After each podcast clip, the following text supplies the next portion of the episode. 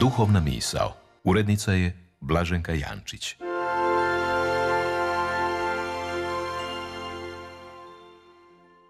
Pozdravlja vas sestra Veronika Mila Popić iz družbe Sestara Milosrdnica.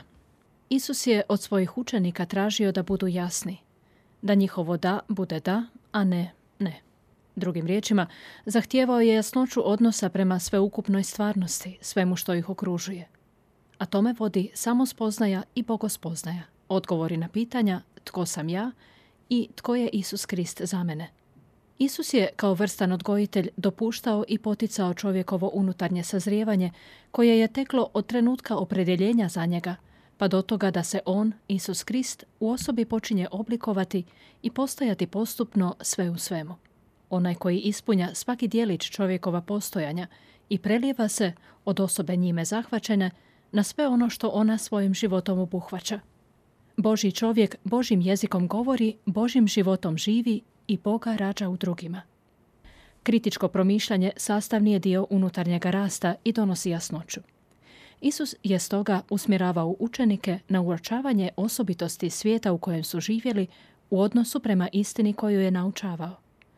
A to znači uočiti događaje, potom stavove, riječi i postupke drugih ljudi.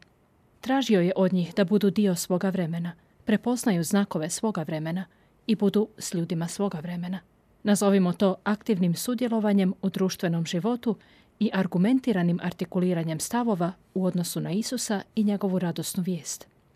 Sjetimo se u tom slijedu jedne evanđeoske zgode iz Evanđelja po Marku.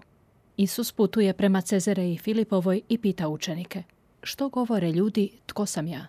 Čuo je potom različite odgovore, da je Ivan Krstitelj, Ilija, neki od proroka. Uočavamo, učenici navode ono što su čuli, činjenice.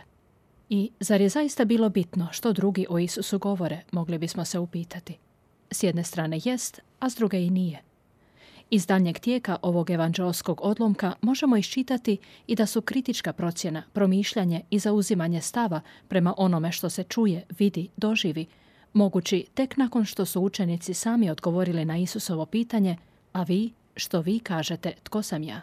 To je ono što je određujuće i u tom smislu i nije bitno što drugi govore.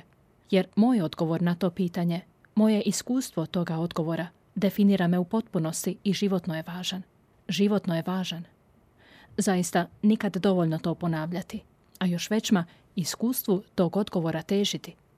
Jer on osvjetluje moje stavove, postupke i riječi, ali i one drugih ljudi, događaje, sveukupnu stvarnost. Tko je dakle Isus za mene? brat, prijatelj, spasitelj, otkupitelj, put, istina, život? I je li moj odgovor samo deklarativan, razumski ili iskustven, onaj koji zahvaća moj duh? No, ipak ne zaboravimo. Put bogospoznaji, čega je dio pitanje tko je Isus za mene, je samo spoznaja. Bez sebe Bogu ne idem. Tko sam dakle ja?